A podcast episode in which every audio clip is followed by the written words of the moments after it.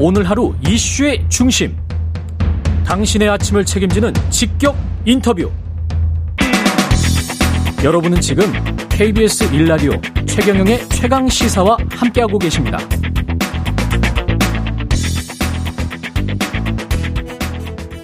네, 말도 많고 탈도 많았던 민주당 혁신위가 결국 어제 3차 혁신안 발표를 끝으로 활동 마무리했고요. 관련해서 혁신위원이신 이해식 민주당 의원 전화 연결돼 있습니다. 안녕하세요. 네, 안녕하세요.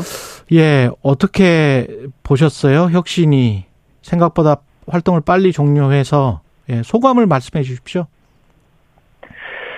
네, 뭐 어, 그동안 이제 국민들로부터 상당히 기대도 많이 받았고, 당 내에서도 당원들로부터 기대가 많았습니다만은, 어, 우리 김은경 혁신위원장의 이런 몇 가지 설화와 그리고 또 가족사 문제가 불거지면서 혁신 동력이 조금 이제 송상이 되는 바람에 에, 또 이렇게 지금 시기적으로 좀 일찍 그 마무리를 하게 됐고 뭐 그런 점은 있습니다. 그래서 그런 점이 조금 안타깝고 음. 그렇지만 사실 그 전투를 치러내듯이 굉장히 그 짧은 기간 내에 에, 아주 그 어, 밀도 있는 회의를 했고 굉장히 많은 것들을 논의를 했고 어 그래서 짧게 이렇게 그 마무리를 했다고는 하지만은 충분한 논의를 거쳐서 혁신안을 내놨기 때문에 에, 그 혁신안 자체는 어, 상당히 그 뭐라 그럴까요? 우리 당에서 반드시 실천해야 될 그런 안이다 이렇게 보고 있습니다. 반드시 실천해야 될 안이다. 근데 이제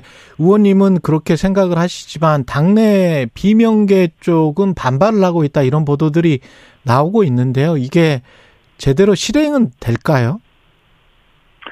어 그러니까 물론 이제 혁신이가 뭐 이렇게 제안을 했습니다만 당이 어떻게 수용할지는 또 당이 결정하는 것 아니겠습니까? 예. 어, 그래서 그걸 이제 전폭적으로 다 받을 수도 있겠고, 음. 어, 또는 조금 수정해서 받을 수 있고, 또 어떤 것은 어, 만일 수용이 불가능하다 하면 그것에 대한 어, 자세한 그 설명을 하고 이해를 예. 구하는 이제 그런 절차도 있어야 되지 않을까 싶습니다. 그렇지만 어떻든 어, 이, 이걸 심사숙고하고 그리고 또 어, 수용하려고 하는 노력 이런 것이 필요하다 이렇게 생각합니다.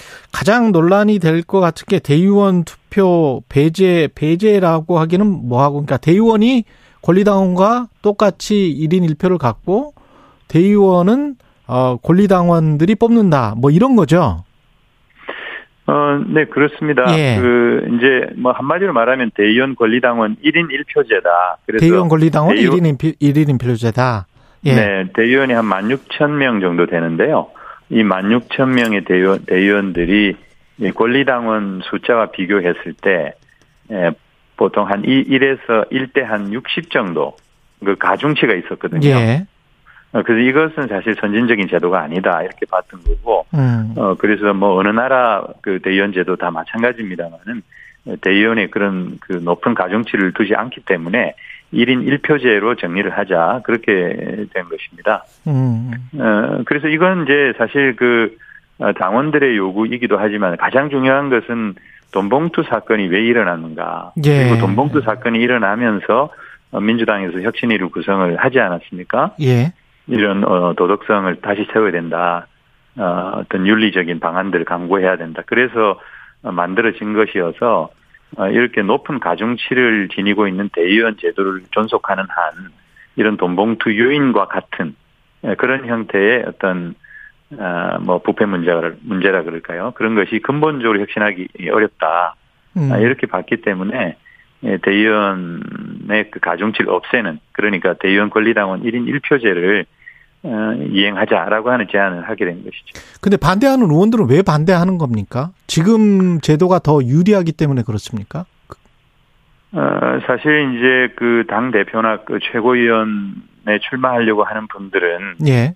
어, 떤 면에서는 이제 에, 그 대의원들을 통해서 조금 효율적으로 뭐 조직을 관리한다든가 또 표를 관리하기가 쉬운 그런 측면이 또 있고요. 예. 또 한편으로는 우리 당이 권리당원이 주로 이제 서울 수도권과 호남에 집중돼 있고 음. 영남 쪽은 이제 숫자가 상당히 부족합니다. 예. 그러니까 상대적으로 아주 숫자가 많이 이 숫자가 적죠. 예. 그래서 어이 전국 정당화를 기하려면은 영남이나 이런 강원도라든지 우리 그 민주당으로서는 취약 지역에 있는 대의원들에게 좀 가중을 가중치를 둬야 된다. 아. 이런 것 때문에 아. 그래서 이제 대의원제를 유지해야 된다 이런 그렇죠. 주장을 좀 해왔던 건데요. 예. 근데 사실상 지금 현재 그 대구 경북 지역 특히 이제 농촌 지역의 지역위원회도 권리당원 숫자가 거의 이제 천명에 육박하고 어. 또 어떤 거의 대부분의 지역은 또 천명을 넘습니다. 예. 예, 그렇기 때문에 예, 대의원제를 꼭 유지하는 것만이 이런 음. 어떤 전국 정당화를 기할 수 있는 음, 그런 방법은 아니라고 보고. 예. 어, 그래서 이제 에, 혁신위는 그동안 당원들도 수차례 만났고 또 당 내외 인사들을 이제 만나고 간담회를 많이 했고요. 전국 손해 간담회 같은 것들을 했고. 예. 그리고 혁신 제안을 어, 홈페이지를 통해서 받았는데 약 1,800여 건을 받았습니다. 그 음. 중에 56% 정도의 그 안건이 이 대의원 권리당원 1인 1표제 혹은 대의원제 폐지 이런 걸 주장했기 때문에 예. 사실 혁신위로서는 이런 이와 관련된 제도 개선을 도저히 미룰 수 없다 이렇게 음. 이제 판단을 했던 거고 예. 또 사실 근본적으로 이런 돈봉투 어, 사건을 불러올 수 있는 그런 유인 같은 것을 음. 이번에 완전히 없애야 된다 이런 판단 하에 예, 이렇게 제안하게 된 것이죠. 근데 빠져 있는 게 이재명 대표 사법 리스크랄지 돈봉투 말씀하셨습니다만 불체포 특권 관련해서 불체포 특권 폐지와 관련된 거는 지난번에 이야기한 걸로 그냥 가름하는 겁니까? 아니면 전체 혁신 안에 다 있는 거예요? 어, 이제 당에서 어떻든 뭐 수용 의사를 밝혔고요. 예. 예, 그래서 지금 당에서 수용 의사를 밝힌 정도로 일단 그 혁신이도 더 이상 문제 제기는 하지는 않았습니다. 네. 그러면 이것들은 다 수용이 될 것 같습니까? 어떻습니까? 공천 페널티 강화, 다선 의원 용퇴 결단 이것도 뭐 박지원, 정동영 어 이런 분들이 큰 정치를 했었던 분들이라 쉽지는 않을 것 같은데요. 네. 네. 그 우선 뭐 다, 다선 중진 의원 자발적인 용퇴 예. 그리고 이제 소위 우리가 말하는 그 올드보이 예. 이 이제 뭐 귀환을 반대하는 이제 불출마 요구죠. 이제 그것은 어 이 당 이미지가 지금 굉장히 좀 안 그래도 노쇠해 있는 상황에서 예.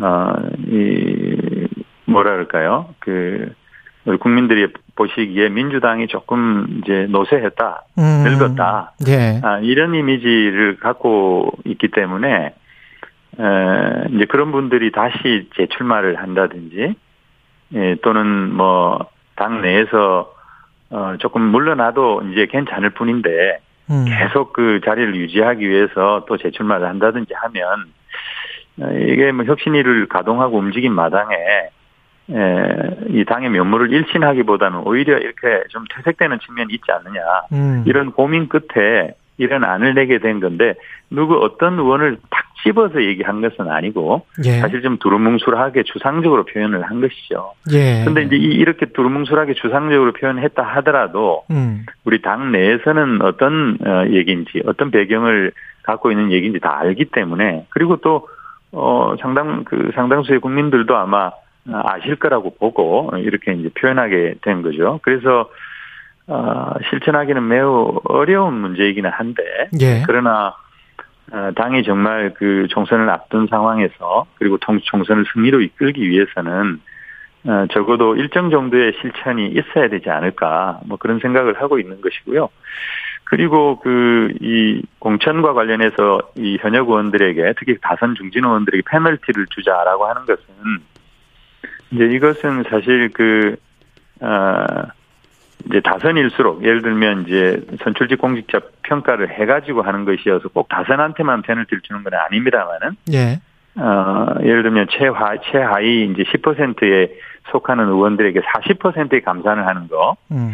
이거는 어떤 면에서 보면 거의 이제 컷오프나 다름이 없는 거여서 어, 당 내에서는 논란이 있을 수 있고 또 이 감산 폭을 둘러싸고는 일정 정도 조정이 있지 않을까 이런 생각이 듭니다. 다만 이제 예. 혁신위원들이 대부분 그 외부 인사들이고 예. 어, 또 거의 대부분 교수 출신들이어서 예. 최고의 혁신은 사실은 물갈이다. 네. 인적인 쇄신이다. 이렇게 봤던 거고. 예. 그런 면에서 그분들은 사실 컷오프를 주장을 했었습니다. 어. 예, 하위 10% 정도는 이제 컷오프를 하자. 감점이 공천을, 아니고. 네, 아예 네. 공천 배제를 하자 이렇게 주장을 했었는데 예.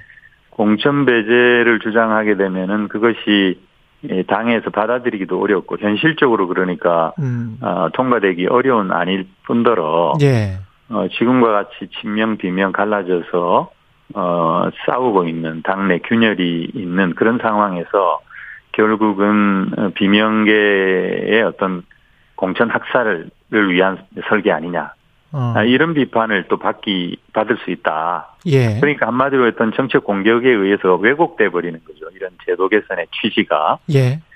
어, 그래서 그런 점들을 좀 적극적으로 어, 주장하고 해서 감사난으로 정리된 것이고요.